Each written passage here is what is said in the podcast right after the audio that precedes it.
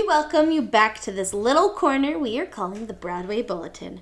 We hope you're ready for another two fantastic shows because we have them. Our first show has us returning to an off off Broadway company we last visited several years ago, the New Ohio Theater, for their production of Songs About Trains. It's it's a show about songs about trains. Really? No, I'm just kidding.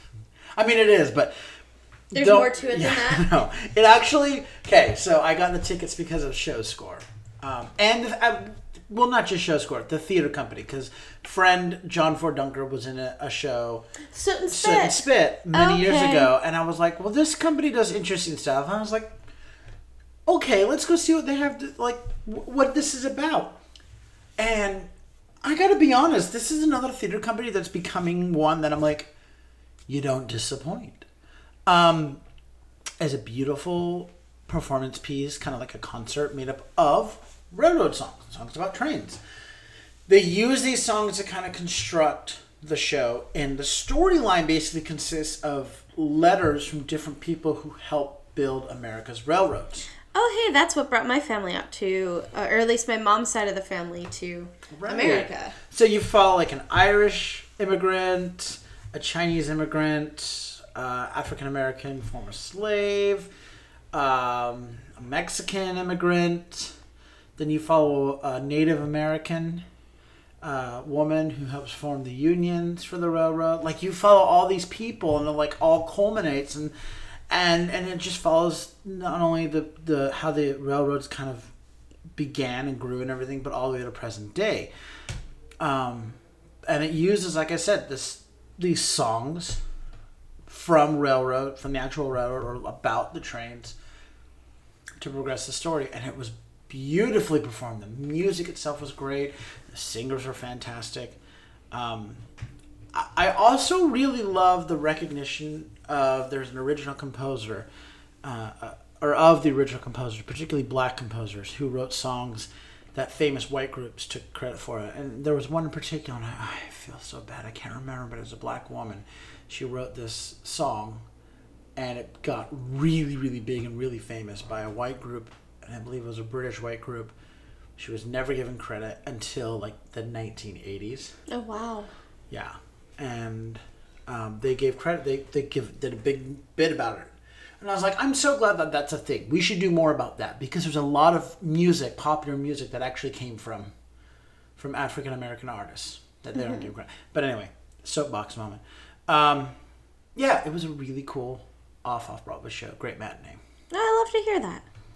Sadly, the show closed on April 23rd, 2022. People flow like water on the tiny hairs of an African violet. And when I have a child, she'll grow up so plain in the dirt and on pavement. Ever calls where I lose my bones, given into a habit, I'll bite my lip with a drip of red. I'll paint your perfect portrait. And it will be signed by my hand, scratched out by a man who envies the time spent to self reflect on all the self destruction, all the stupid stuff I do. Just to try and understand my place is not ready made microwave safe.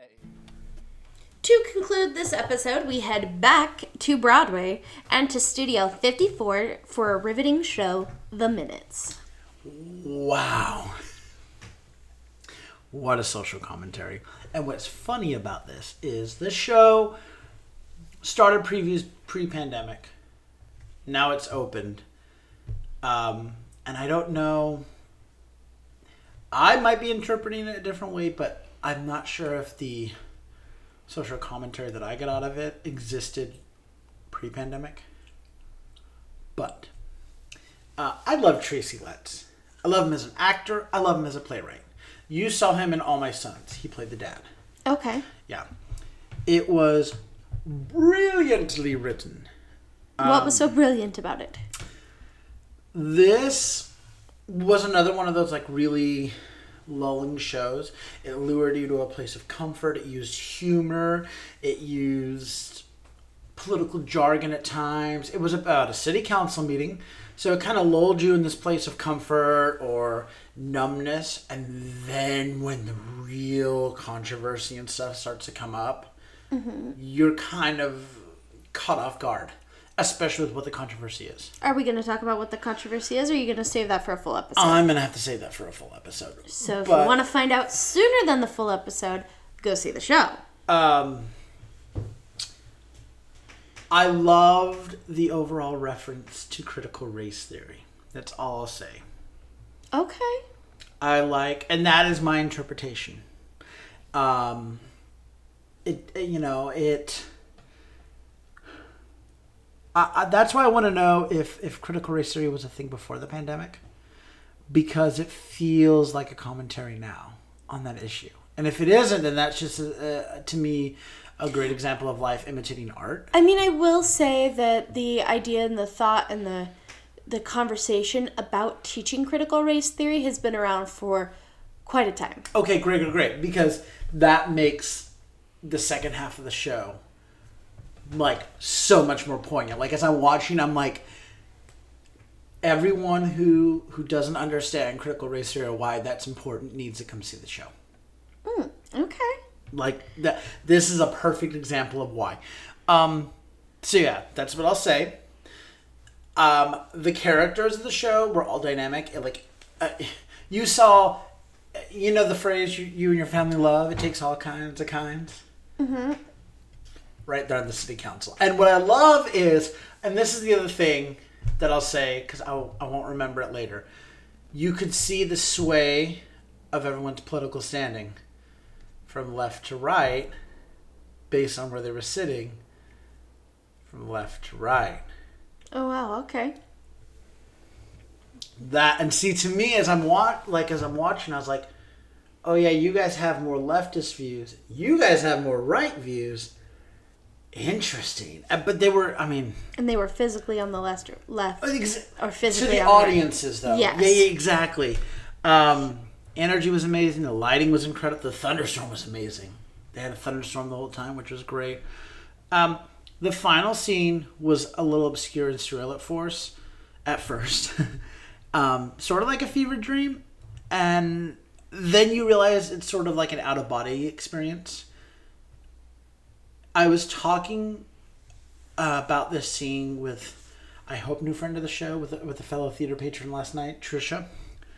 And she was saying like, "What did you get out of it?" And I said, "I don't think it's actually part of the real world. I think it's a commentary." Hmm. And, and and what happens in that final scene is is not in the here and now, but more of just like a afterthought. Okay. Because if you try to tie it into the rest of the play, it's like this doesn't make any sense. But if you look at it separately, it makes a lot more sense. And I will speak more to it when we do our full episode. So, um, the the other thing I do want to say, um, is that it, the council is mostly white and white men.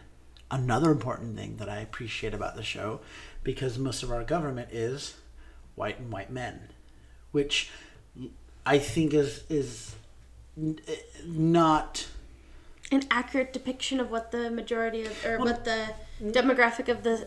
not just that, but I think it wasn't. It's not an oversight. I think that is planned. Yeah. Because as you watch the dynamics of everything happening in the show, you're like, I've seen this movie before. So, um, yeah, it was. I loved it. It was brilliant. I, I loved it. I I wrote a few other things down, but I don't want to give it away. I just, in hindsight, I'm like, no, just keep it bottled up. Go see the show. It you will be surprised. Tickets for the show playing at Studio 54 are on sale through July 24th, 2022. And this concludes this episode of the Broadway Bulletin. Be sure to tune into our next edition coming out every Tuesday and Saturday. Until next time, I'm Andrew Cortez. And I'm Hope Bird. reminding you to turn off your cell phones Unwrap your candies and keep your mask on and keep talking about the theater. in a stage whisper. Thank you.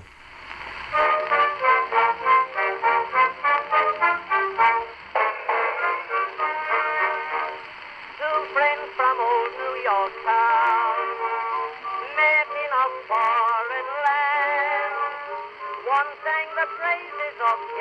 If you like what you hear, please leave a five star review, like, and subscribe. You can also find us on Facebook, Instagram, and Twitter at Stage Whisper Pod. And feel free to reach out to us with your comments and personal stories at stagewhisperpod at gmail.com. Our theme song is Booga Blue by U.S. Army Blues. Other music on this episode provided by Cud Eastbound and Billy Murray.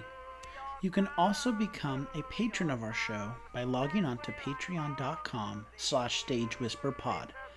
There you'll find all the information about our backstage pass. Thank you so much for your generosity. We could not do this show without you.